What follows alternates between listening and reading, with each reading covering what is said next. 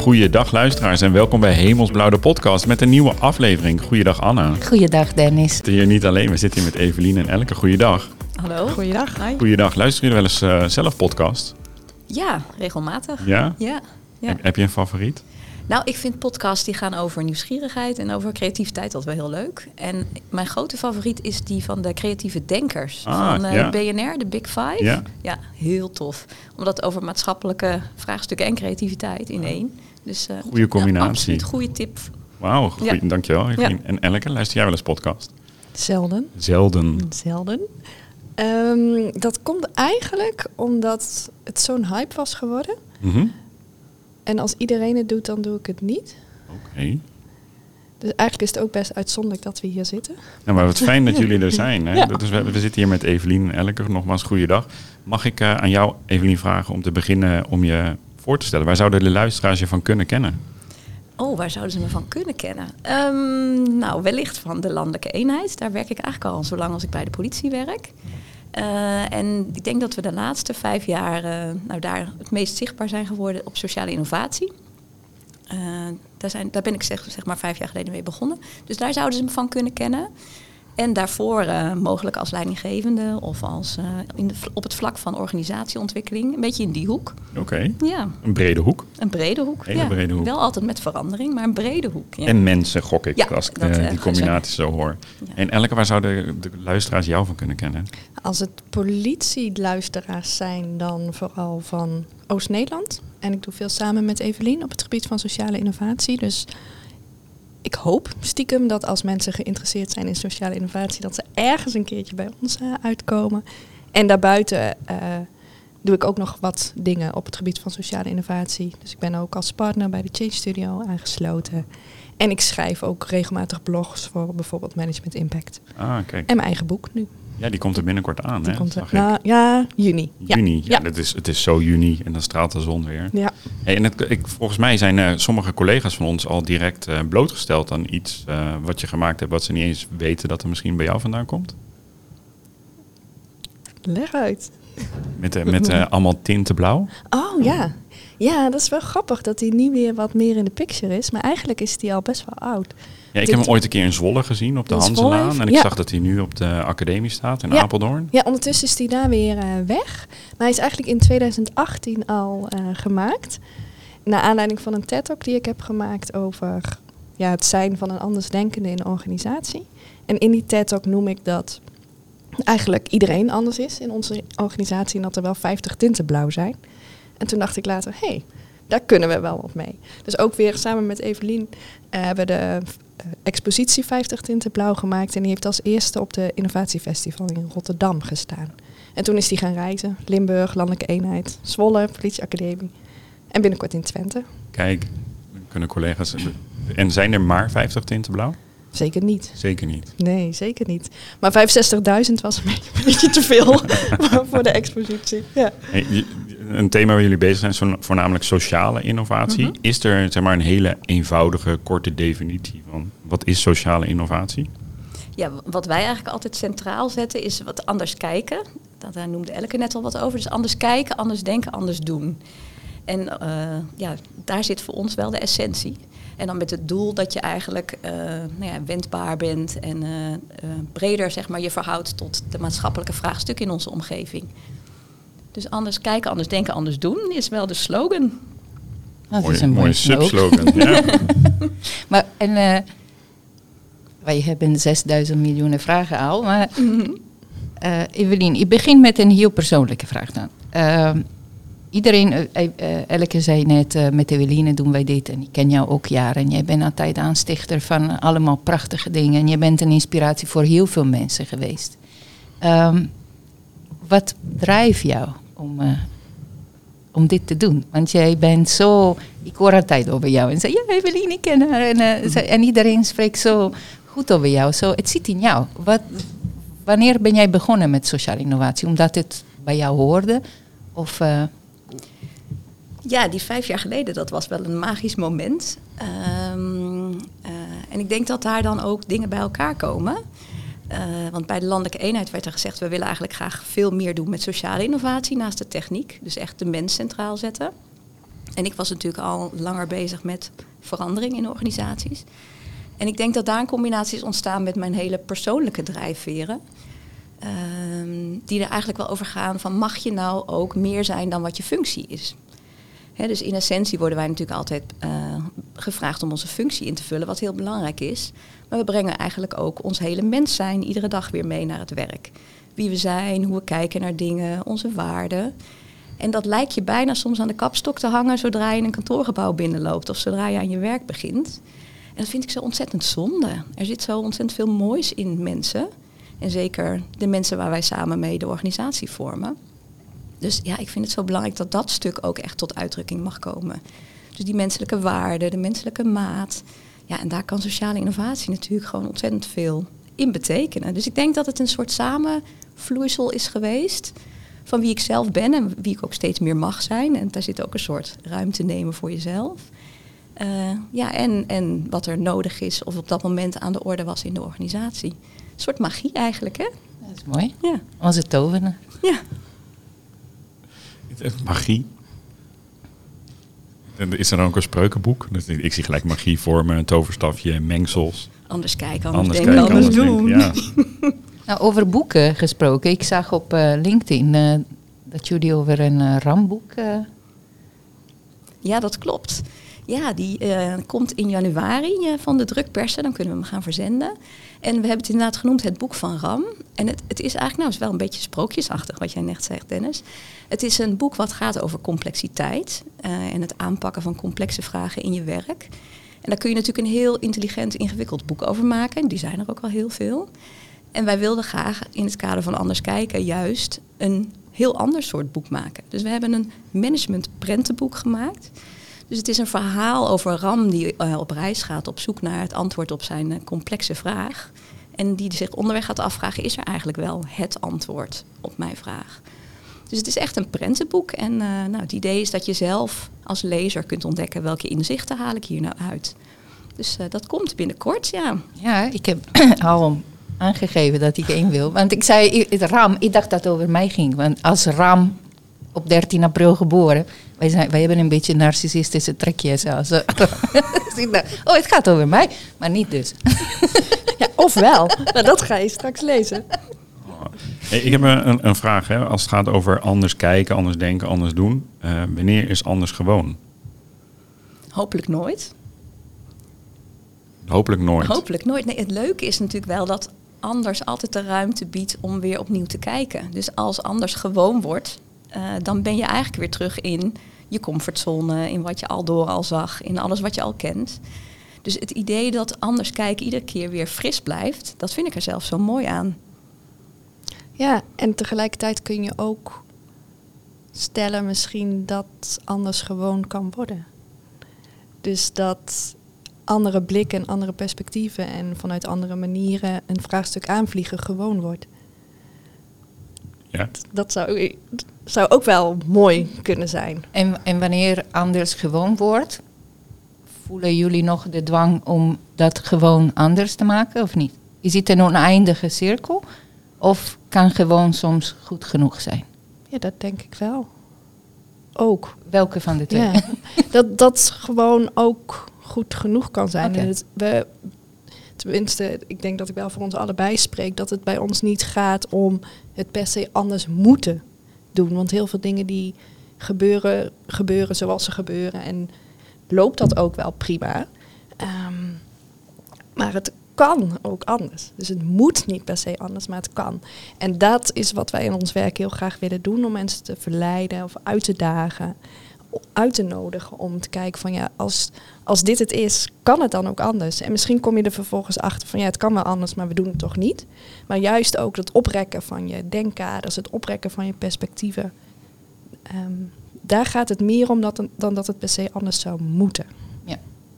En Eveline sprak van een, eh, en dit is voor jullie beiden, van een managementboek. En, en dan de vraag is waarom aandacht aan managers? Of verwachten wij alleen van managers die ze anders zien? Of eh, is dit een boek ook voor ons niet-managers?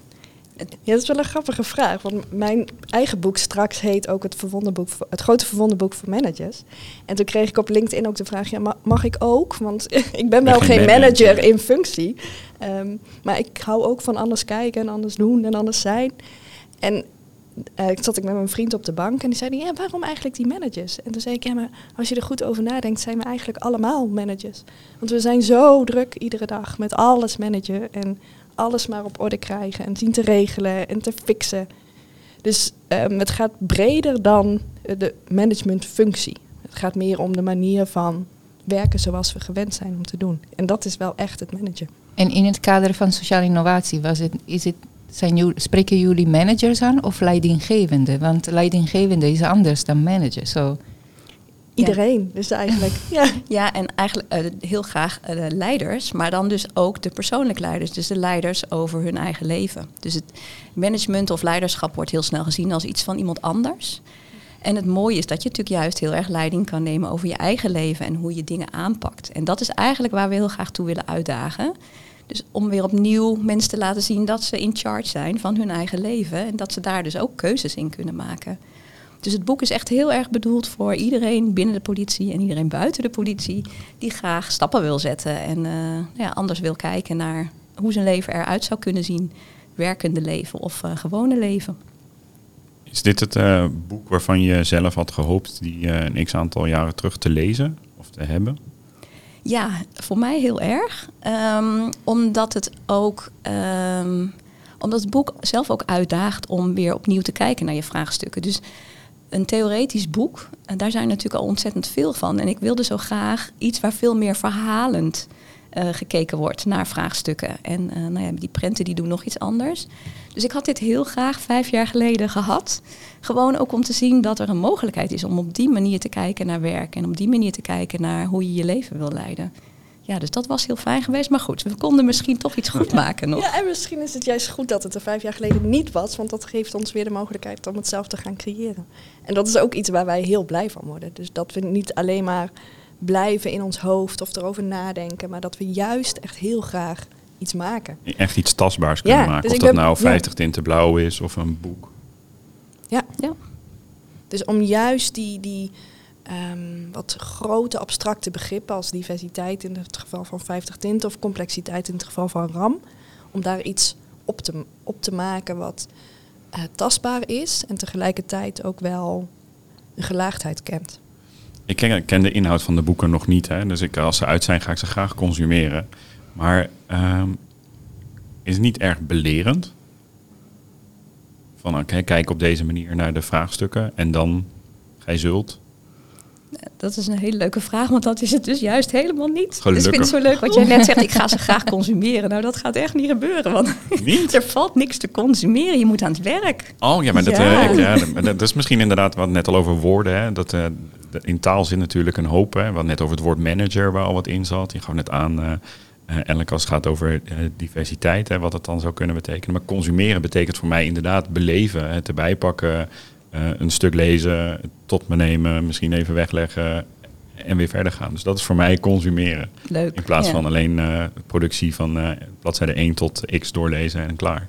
Nou ja, exact. Dat is mooi dat je dat zegt. Want dat is dus eigenlijk ook waar we steeds naar op zoek zijn. Van hoe kun je nou mensen laten beleven en ervaren ehm, dat dingen misschien anders kunnen en of dingen anders kunnen. Want het blijft natuurlijk je eigen keus.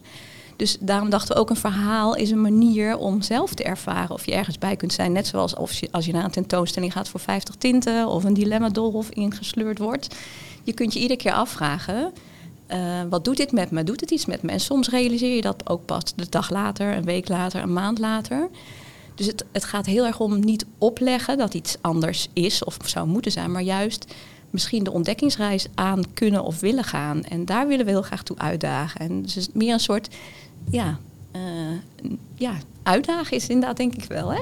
Ja. En uitnodigen. Dus ik hoop oprecht dat het niet belerend is van zo gult gij eh, uw leven inrichten.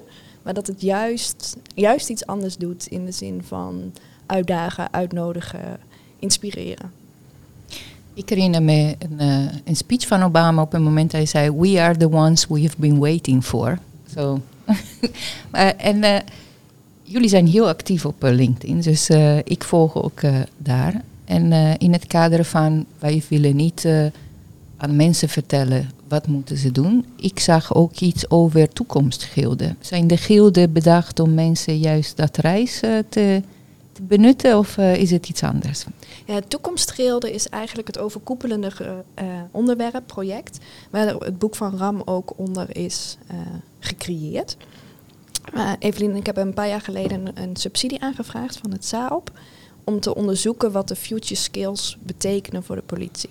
Het World Economic Forum heeft een top 10 gemaakt om wereldwijde vaardigheden voor de mensen. Nu uh, ja, er toch wel wat verandert in de wereld.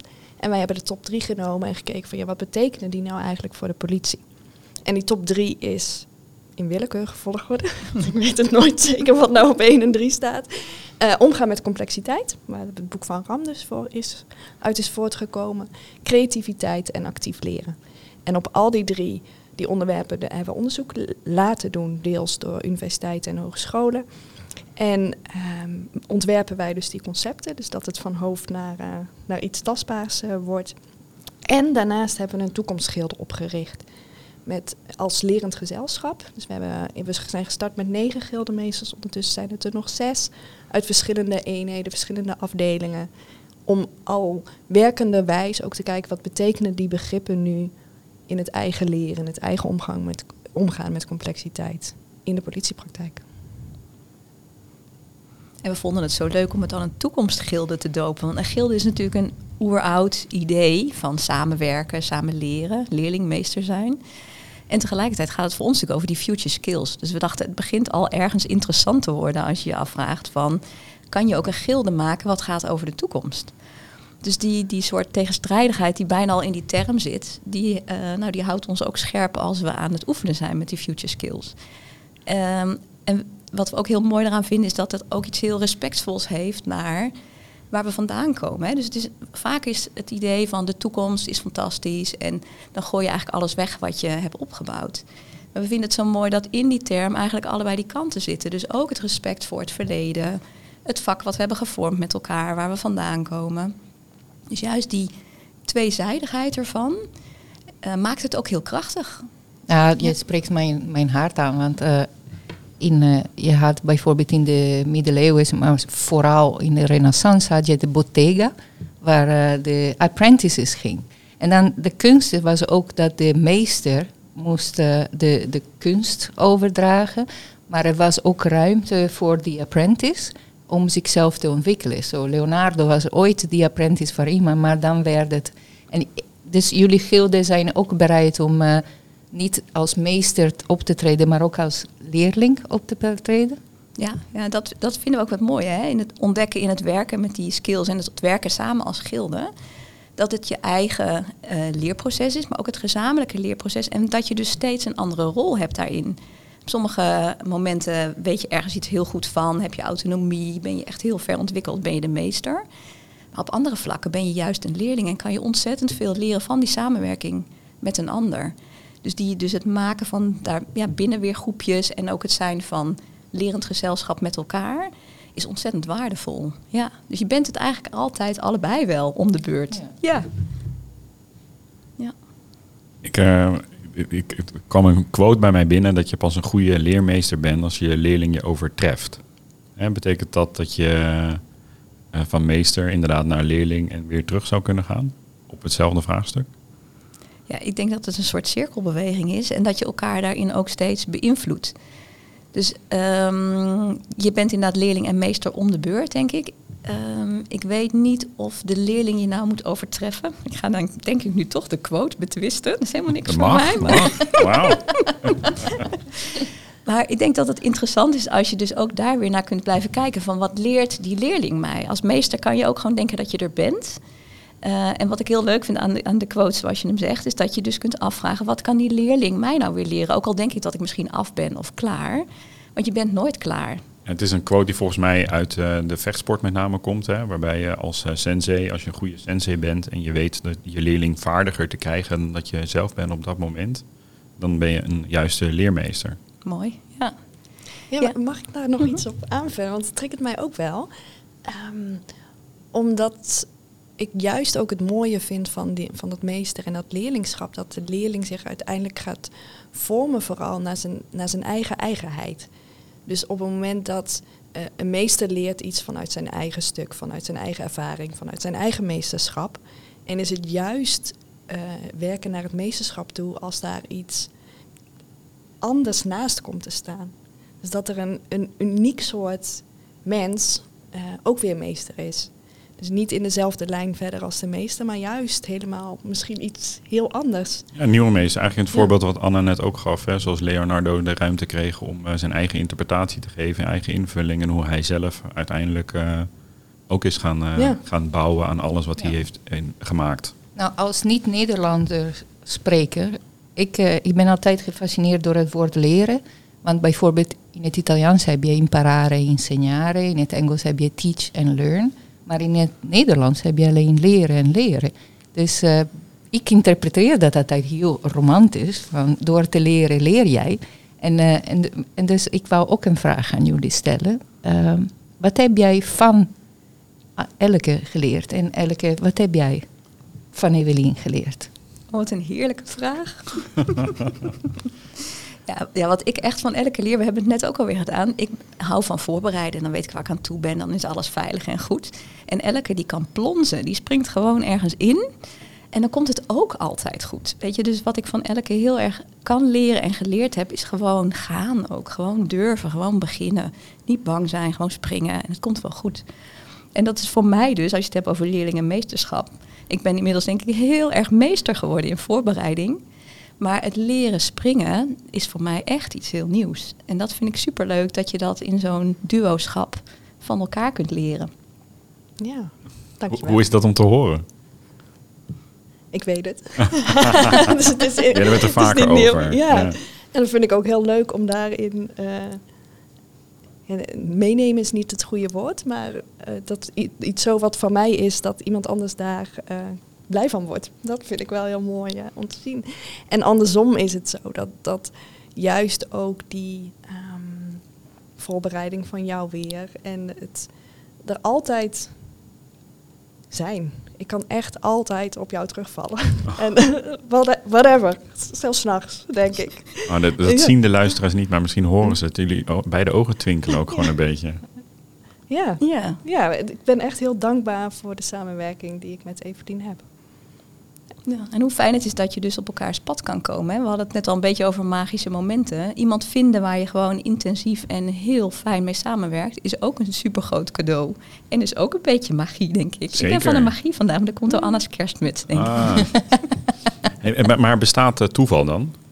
In als we het toch over magie hebben en dingen die gebeuren, op je pad komen. Ja, daarin vind ik serendipiteit wel een heel mooi uh, woord. Dus het relevante toeval. Um,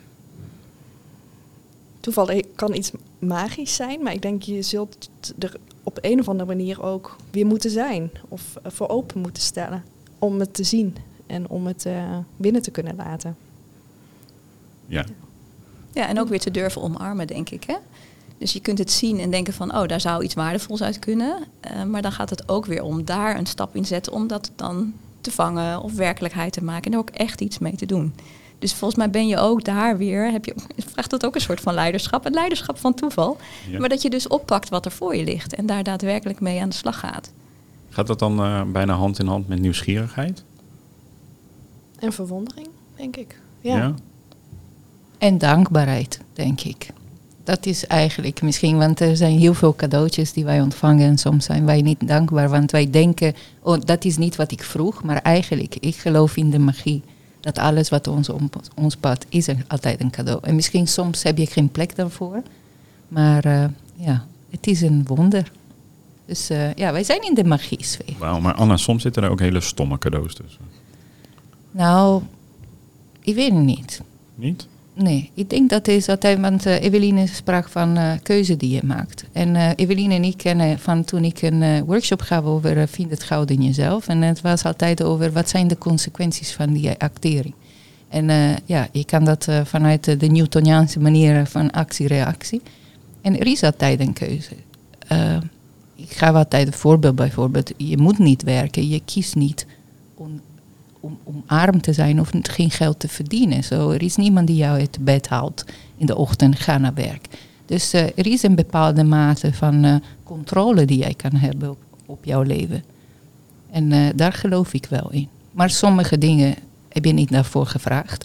Ik had niet gevraagd om een alcoholistische moeder te hebben. Maar ja, nu zie ik dat met andere ogen. En ja, was geen cadeau, maar ja, heb een plek gegeven. Oké. Okay. En misschien, dat brengt me op een volgende vraag. Want ik, uh, ik ervaar jullie als hele enthousiaste collega's. Hè. Jullie, jullie staan open voor nieuwe dingen. Maar ik kan me voorstellen dat uh, niet alles lukt. Bij de eerste keer.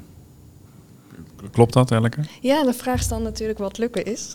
Um, en misschien is lukken dat je niet gaat zoals je had bedacht. Hè, of dat nou het resultaat is of de weg naartoe. Oh, het gaat zelden zoals we bedacht hebben. En dat maakt het ook wel weer heel interessant. En soms frustrerend. Omdat je... Ja, wij stellen ons wel... Of, ik denk allebei wel, maar ik stel me soms vaak iets voor en denk, oh ja, zo ongeveer die kant moet het op. En dan wordt het toch altijd iets anders. Um, en dan wordt het vaak wel weer beter van. Maar ik kan, brengt dat dan wel een arg momentje met zich mee? Of, uh... Oh, die zijn er ook. Ja? ja? Ja, zeker als het niet snel genoeg gaat. Ja? ja. Sommige processen duren gewoon lang. En ja, oh, dit had toch wel iets, uh, iets sneller gekund. Maar uiteindelijk ja, gebeurt het ook weer omdat het moet gebeuren. En levert het uiteindelijk wel weer iets anders op. Wat net zo waardevol is en misschien zelfs waardevoller.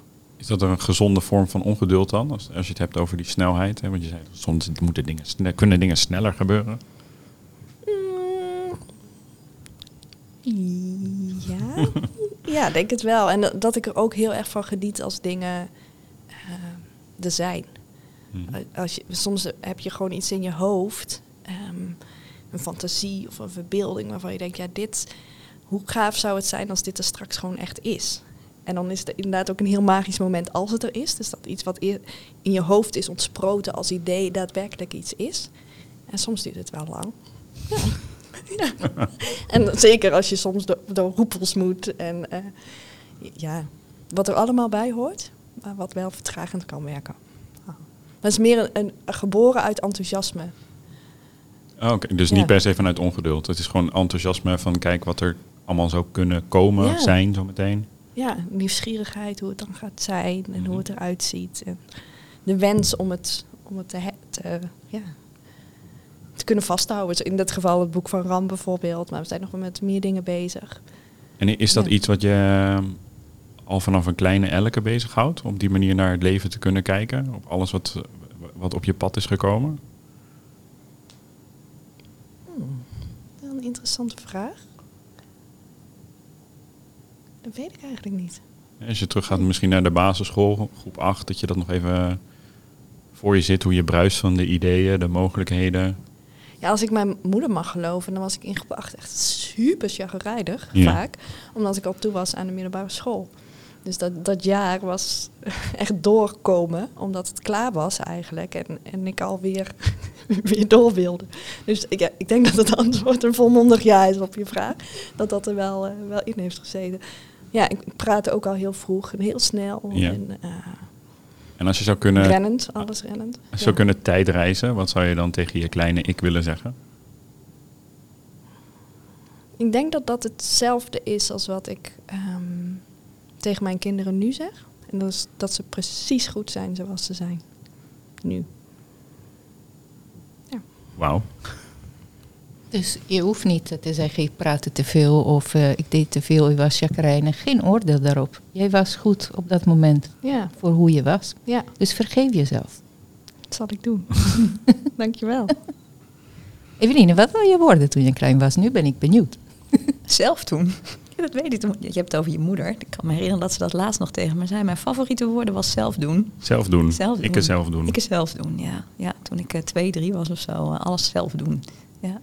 En ik denk dat is wel mooi, want dat sluit denk ik aan bij waar we het volgens mij net ook over hadden met Elke. Die realisatiekracht. Dus het iets wat in je zit, het in je hoofd dat zelf ook werkelijkheid kunnen maken. Zorgen dat het echt in de wereld komt, zeg maar. Dus van je hoofd naar je handen, naar de werkelijkheid. En dat wilde ik echt al heel vroeg, ja. ja. En, maar dat, eh, zat er nog een beroep aangekoppeld? Of, of was het oh. meer echt gewoon deze dingen doen? Gewoon doen, gewoon doen. Ja, en het grappig, want ik heb nooit geweten wat ik voor beroep wilde hebben later. Dus eh het waren altijd van die mensen, dat vond ik heel frustrerend in de klas. Die wisten precies wat ze wilden worden, kapster of dokter of brandweerman. Of, eh, en ik wist het nooit. nee, het enige is, ik heb wel altijd met heel veel plezier gelezen. Dus eh, dingen met verhalen, dat, eh, dat draag ik wel al erop met me mee. Maar ik wist toen nog niet dat dat misschien een beroep kon zijn of onderdeel van een beroep of iets. En nu Ja. is het gewoon onderdeel van een beroep. Ja, feitelijk is dat natuurlijk ook wel waar we mee werken. hè. Zo'n zo'n verhaal van Ram bijvoorbeeld. Maar ook gewoon het, ehm, het vertellen van wat er zou kunnen zijn. Het meenemen in zo'n experience.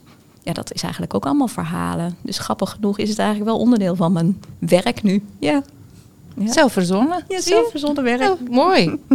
nou, Dennis, ik weet niet wat je wou, maar toen ik klein was, ik wou astronaut worden.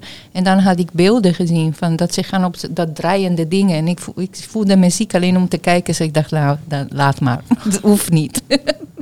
Ik weet het eigenlijk niet meer zo goed. Ik denk dat ik, eh, ik heb vroeger nagedacht om dolfijnentrainer te worden. Maar wat eigenlijk eh, kort daarna kwam, was eigenlijk, ik wilde bij de radio. Ik wilde dingen met mijn stem doen. Kijk eens. Nou, is wel redelijk gelukt, denk ik. Cool. Nou, en weet je dat in, eh, in de stem zit eigenlijk de, de kracht om te, om te creëren. Zoals jij gebruikt je stem. Som, bijvoorbeeld, ik had gelezen ooit dat Open Sesame is omdat eh, de sesame-zaad gaat open met bepaalde klanken. Zo, je kan jouw stem gebruiken op een sesame-zaad te laten openen. Zo, de stem is echt eh, de, de scheppende eh, middel dat je kan gebruiken. Dus door wat jullie doen met schrijven, met vertellen, scheppen jullie eigenlijk al een nieuwe toekomst en een nieuwe wereld. Zo, dat is heel mooi. Ja, en het mooie is, we hebben het hier al een paar keer genoemd, is dat je met taal ook heel veel kan. Dus de woorden die je kiest in, in een organisatie of in je werk kunnen ook een hele scheppende kracht in zich hebben. En tegelijkertijd ook een heel eh, ondermijnende kracht. Maar wij gaan het liefst uit van die scheppende, scheppende kracht en die mogelijkheden die taal bieden om, om iets te creëren, om iets eh, of in beweging te komen.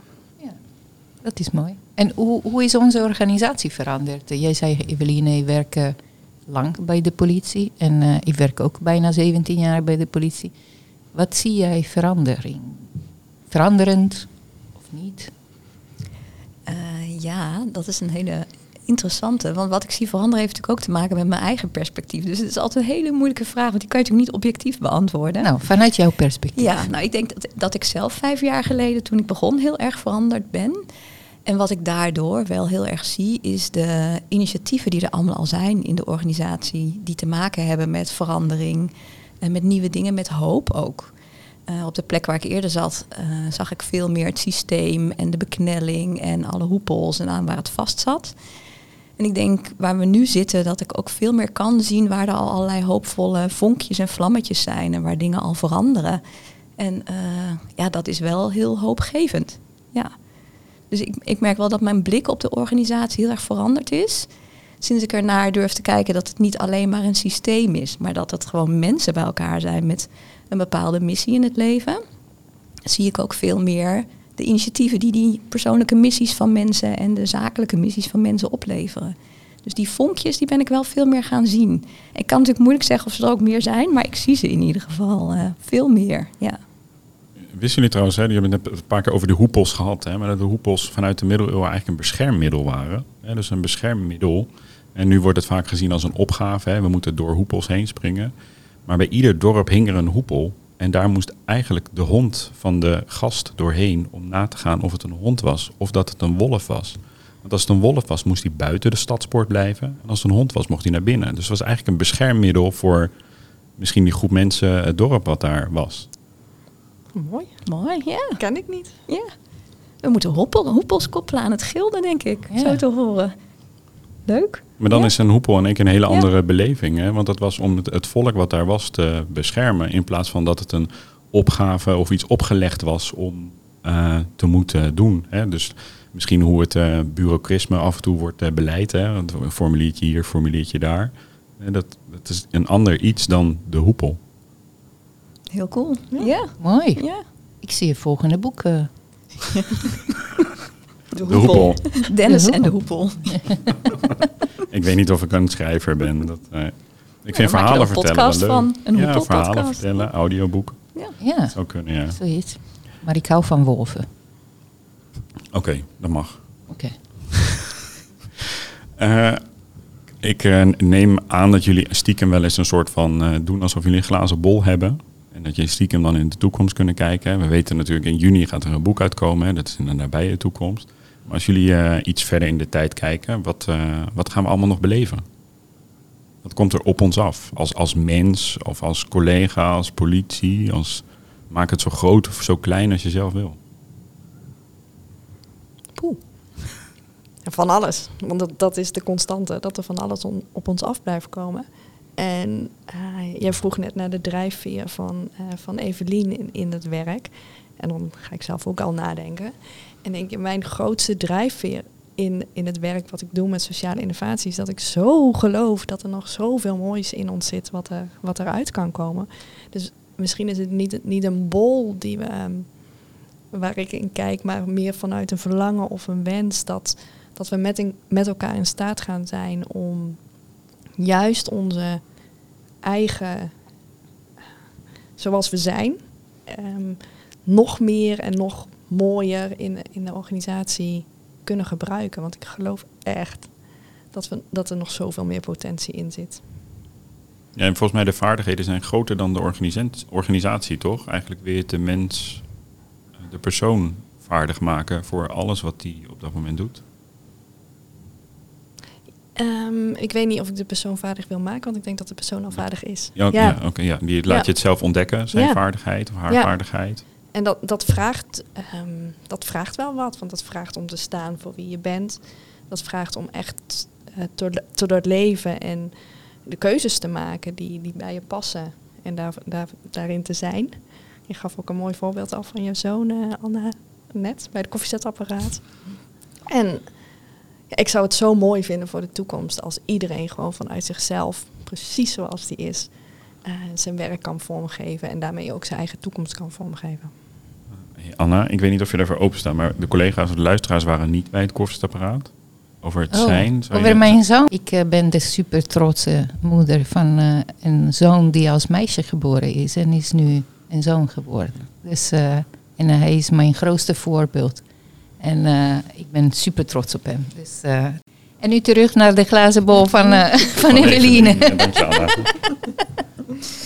Ja, nou ik denk zeker in deze tijden om toch maar ook even om ons heen te kijken. Groter dan de organisatie eh, waar wij in zitten.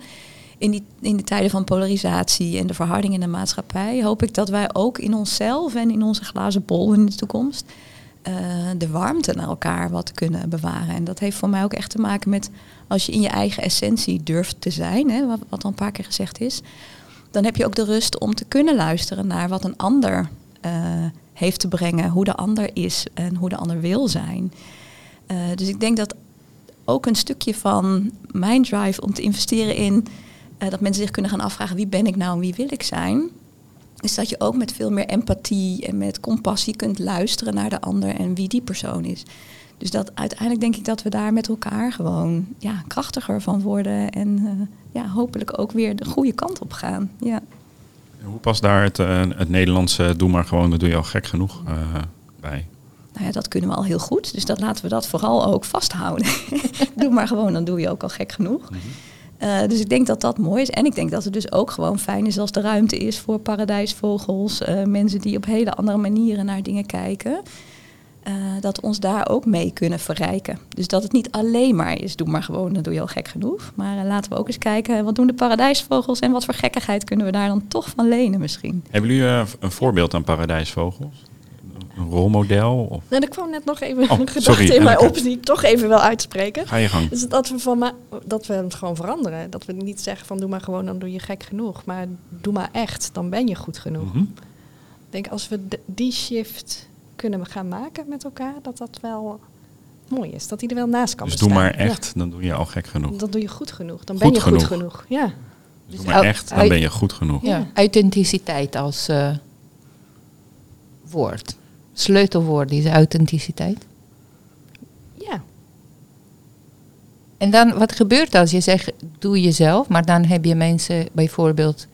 Er moet ook een bepaalde vorm van acceptatie en, tolerantie, want je zei, jullie twee waren totaal 180 graden van elkaar. De ene is super voorbereid, de andere meer uh, instinctief. En dat zou een vorm van irritatie ook, als dat niet duidelijk was tussen jullie twee, om dat ook van elkaar te accepteren. Mensen zouden aan elkaar irriteren als ze echt doen soms, omdat ze misschien niet volgens wat jij zou graag willen hebben. Zo, ik denk dat uh, voordat mensen durven zichzelf te doen, of zichzelf te zijn, moeten ze ook een bepaalde vorm van uh, vertrouwen hebben dat de andere dat zou accepteren. Ja, ik denk dat vertrouwen inderdaad een basis is, respect. Maar ook een, een, ik ken het Nederlandse woord niet goed, maar het alignment wat je hebt op het moment dat je gaat samenwerken met elkaar. Dus wat ons verbindt is, is het onderwerp sociale innovatie. En uiteindelijk zijn we zo veel met elkaar aan het werk dat er nog veel meer verbindt. Maar daar, daar zijn we in ieder geval mee, uh, mee gestart. En vanuit die verbinding breng je je eigenheid in. En het zou ook helemaal niet leuk zijn, denk ik, als wij precies hetzelfde waren. En dan zouden er ook veel minder mooie dingen uitkomen. Want het is juist ook de talenten van elkaar benutten. Wat maakt dat er iets komt wat je zelf niet had kunnen bedenken of zelf niet had kunnen maken. En ik zat ook nog te denken, het heeft ook wel te maken met een bepaalde mildheid naar jezelf. Dat als je ontdekt dat je ergens geïrriteerd van raakt, dat je ook kunt kijken van wat heeft dat dan met mij te maken? Misschien ben ik nu wel echt, sla ik compleet door in dat voorbereiden. Hè? Dus dat vind ik ook interessant, dat je dus kunt kijken van wat maakt nou dat ik dit dan dus ingewikkeld vind. Uh, omdat ik daar dan ook weer van kan leren. En leren is denk ik ook wel een van de kernen die ons verbindt. Mag je gewoon ook leren van wat er in je omgeving gebeurt, wat er in de samenwerking gebeurt, wat er in de hoepels gebeurt. Dus uh, ja. Ja, en daar ook weer naar kijken. Dus dan hebben we het vaak wel over reflectie, over zelfreflectie. Om met elkaar ook of zelf te gaan onderzoeken van wat, wat zegt dit nu over mij? Of wat ik belangrijk vind of wat, wat ik nog te leren heb uh, in, in de samenwerking met de ander. Want je kunt natuurlijk zeggen van ja, dit, ben ik, zo ben ik nu eenmaal, uh, punt. En accepteer het maar in uh, my way or the highway. Of je, je kunt zeggen van oh, dit, ik wil, ben echt benieuwd wat mij vormt zoals ik ben. En daar ook wat onderzoek op uh, los te laten voor jezelf. En is een van jullie, een van jullie dromen jullie zelf op te geven als opdracht? Dus dat er straks niet meer nodig is om sociale innovatie zo te benoemen, want het zit gewoon in ons en wij doen dat. Is dat een mooie streef of niet? Um, dan ben ik bang dat je het vakgebied van sociale innovatie wat tekort doet. En ik snap dat het zo, uh, zo gezegd wordt, maar um, ja, vaak gebeurt dat met dit soort dingen. Dat, dat uh, mensen zeggen van ja, jullie zijn straks overbodig, uh, want we kunnen het zelf wel. Dat, een voorbeeld is bijvoorbeeld de tegenspraak, wat een, ja, jaren geleden was, wat nu opgeheven is omdat mensen denken ja, we kunnen het zelf wel. Maar daarmee ontdoe je ook de kracht van in, in tegenspraak of uh, in ons geval het, het, vakgebied en de specialisatie van sociale innovatie. Dat is mijn eerste reactie. Hoe, ja, zie jij dat? Ja, ik denk ook het feit dat het er is, betekent ook um, dat we het belangrijk vinden. Soms hebben dingen ook een sticker nodig. Hebben ons in het begin ook heel erg afgevraagd, ben je niet gewoon aan het innoveren? Waarom zou je sociale innovatie apart benoemen? Hè? Want ja, dat is toch logisch dat er naast techniek ook de mens is. Um, en toch hebben we ook gemerkt dat het belangrijk is om wel te benoemen dat die menselijke kant zo relevant is. Dus om sociale innovatie ook die sticker te geven, omdat er dan ook zichtbaar iets is naast de techniek. Dus ik denk dat zo'n sticker of het, het, het, het, uh, het echte zijn ervan ook zijn relevantie in zich draagt, omdat we het daarmee met elkaar belangrijk vinden. Ik, uh, ik ga zo nog een keer de vraag stellen van de paradijsvogel. Hè, mentor, dus uh, die hou ik nog even vast. Maar ik had nog een vraag, Evelien. Als het gaat over jouw voorbereiding hè, voor vandaag. Je zit, we zitten hier in een, uh, in een kamer in Oudijk. Met, je hebt een stapel papier voor je. Nou, Stapeltje papier, velletjes, papier, velletje, papier. En spiekbrieven En ook. Ja, zeker. Maar in hoeverre kan je dan, naarmate je voorbereidt, ook teleurgesteld worden in hetgene wat uiteindelijk is? Ik kan me voorstellen dat wat je misschien hebt opgeschreven qua voorbereiding helemaal niet nu besproken is. Of dat we dat niet gevraagd hebben. En toch vond ik het leuk, de podcast. Vind ik het leuk, de podcast. Maar ik, ik, lever dat dan op bepaalde punten teleurstelling dan op? Nou ja, wat ik grappig vind is dat ik dus steeds meer ga zien. Dat, ik dus niet, dat is dus ook niet teleurstelling. Het is meer leren flexibel te zijn met de bouwstenen die je hebt gemaakt. Dus zo'n spiekbrief is eigenlijk net zoals een spiekbrief op school werkt. Als je het hebt opgeschreven, dan weet je ongeveer... Uh, nou wat ja, erop staat. Ja, wat erop staat. nog tegen mijn zoon verteld. Ja. En daarmee kun je ook flexibel zijn of zo. Hè? Dus dan zijn het eigenlijk stukjes die je bij je draagt. Uh, en als ze aan bod komen, komen ze aan bod. En anders niet. Oké, okay, gelukkig. Maar is er iets maar dat je moet er niet... nog wel een paar punten die we... Ja, nee, daarom. daarom want uh, toen je zei, ja, ik ben uh, voorbereid en ik zag jullie beiden buiten voor uh, het opname, dat jullie zo... Wij kunnen ze de kans geven voor dat wat niet aan bod is. Ja, we gaan zo vragen of we nog iets niet gevraagd hebben. Maar ik Dat ben erg benieuwd nog naar jullie voorbeeld, de paradijsvogels die jullie uh, uh, adoreren. Bij jullie, jullie voorbeelden, Elke. Heb jij, uh, is er iets of één iemand waarvan je denkt, oh, dat is waarvoor door ik steeds geïnspireerd word? Of zijn het soorten van onderwerpen? Is het seizoensgebonden, themagebonden? Ja, ik kan me echt door alles laten inspireren. En dat um, is heel fijn. Daarmee heb je soms ook zoveel inspiratie dat, dat mijn hoofd knalt.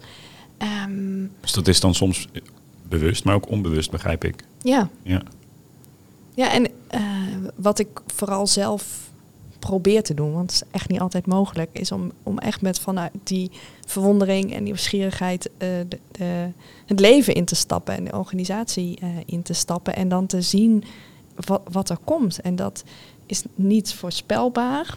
Um, en juist die verrassing maakt, uh, zorgt voor inspiratie in mijn geval.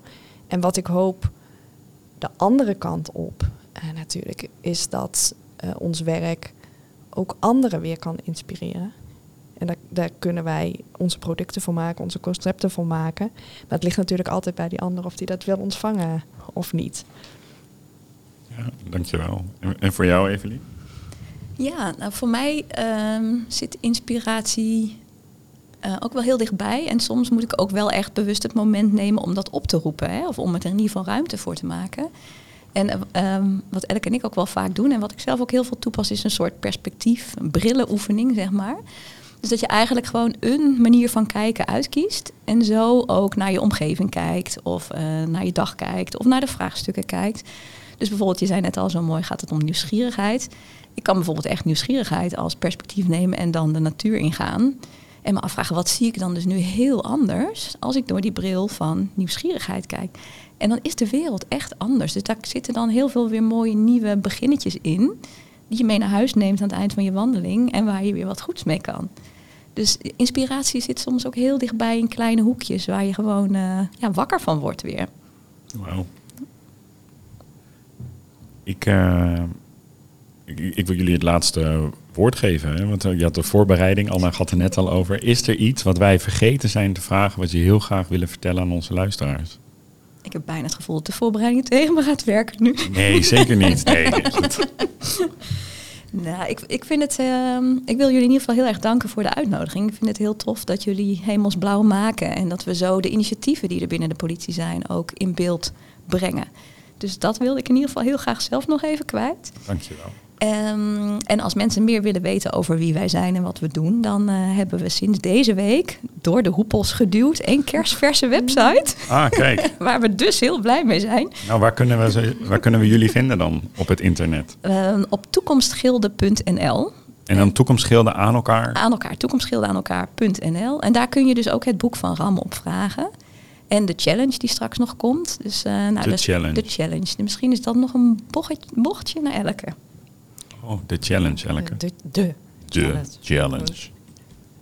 Ja, ik gaf net aan dat we onderzoek doen naar de top drie van de skills. Uh, en voor de, uh, het actieve leren, wat ook een van de toekomstige vaardigheden is, zijn we bezig met het ontwikkelen van een challenge. 21 dagen, dat is een app die je straks kan uh, downloaden. En 21 dagen lang onderwerp je jezelf als leerling aan je eigen leren. Dus wat kom je nou tegen als je aan het leren bent? En dan hebben we het bijvoorbeeld over de comfortzone, maar ook die nieuwsgierigheid die weer aan bod komt. Dus je krijgt e 21 dagen lang een kort uh, filmpje te zien met een reflectievraag eh, op je eigen leren. Om zo bewuster te worden van, van je leren. En, Oh. en je leerlingschap en je meesterschap. En, en wanneer is dat ongeveer? Ja, daar zit dus dat ongeduld. Nu, nu hebben we hem te pakken. Ehm, ik hoop eh, in januari dat hij Dus dan dat we echt wel af is. 2022 kunnen beginnen met de challenge. Ja. Leuk. Ja. Ja. Ja.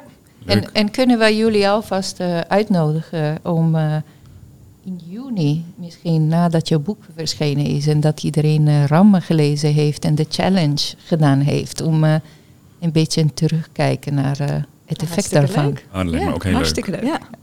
En laten we dat plannen. En Ja. mag ik jullie bedanken voor jullie aanwezigheid hier. Wat, fijn dat jullie er waren. Maar mogen wij dan toch ook nog die vraag stellen? Die vraag. Voor, Die vraag, de vraag. De vraag. Dus, en, we- ja, je had ons uitgenodigd om ook vragen Ja, te dat stellen. mag Ja. zeker. Dus als jij kijkt met een zelfgekozen perspectief naar deze podcast, wat eh, zie je dan?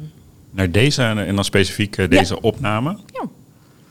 Mag je, moet je eerst je perspectief Eerst kiezen, mijn hè? perspectief Ja. kiezen. Nou, ik zit natuurlijk eh, tegenover jullie eh, eigenlijk alle drie. En wat ik eh, zie is, ik zie eigenlijk met Anna meegenomen drie, drie collega's die super enthousiast vertellen. Ik zie bij jullie alle drie twinkels in je ogen als, het, als je het hebt over hetgeen wat je vertelt. Daarmee, dat interpreteer ik is dat het echt uit, je, uit jezelf komt. En dat het een, ik ervaar het een bijdrage die jullie leveren aan ons allemaal om wellicht een beetje heler mens te mogen worden. Mooi. Dus dat is wat ik het vanaf hier, zo, dat ik, als ik naar jullie drie kijk, zo mag zien. En jij, Anne? Ehm, enorme dankbaarheid, want eh, wij bereiden niks voor, Dennis en ik. Wij vragen alleen aan de gasten, wat zou je ongeveer willen over vertellen? En wat is voor jou belangrijk, zoals net eh, Dennis vroeg aan Eveline. En, eh, maar jullie enorme flexibiliteit. En wij merken dat met iedereen die hier komt, eh, die is super voorbereid. En wij doen dat niet expres, maar Dennis en ik stellen vragen die ja, bij ons opkomen, omdat wij altijd keer op keer geïnspireerd worden door onze gasten. Zo, ik ben zeer dankbaar dat jullie niet de dwang hebben gevoeld om te presteren, maar dat jullie jullie zelf zijn geweest. Dus eh dankjewel. Mooi. Ja, dus nogmaals, dank jullie wel. En dank Ja. jullie wel. Veel dank. En eh, de volgende bereiden wij dat meer voor als jullie willen. Dan Gaan we in ieder geval een boek, gaan we in ieder geval een boek lezen. Ja, Consumeren, hè? ja. Dus, dus beste luisteraars, consumeer en beleef. Hè. Ga naar, eh, oh, ik ben de website vergeten, toekomstschilden.nl aan elkaar, toekomstschilden, om het eh, een vast boek te reserveren en straks je in te schrijven op de challenge. Anna, dankjewel voor Jij vandaag. ook bedankt en eh, tot de volgende keer. Tot de volgende Hemelsblauw. Ciao, ciao.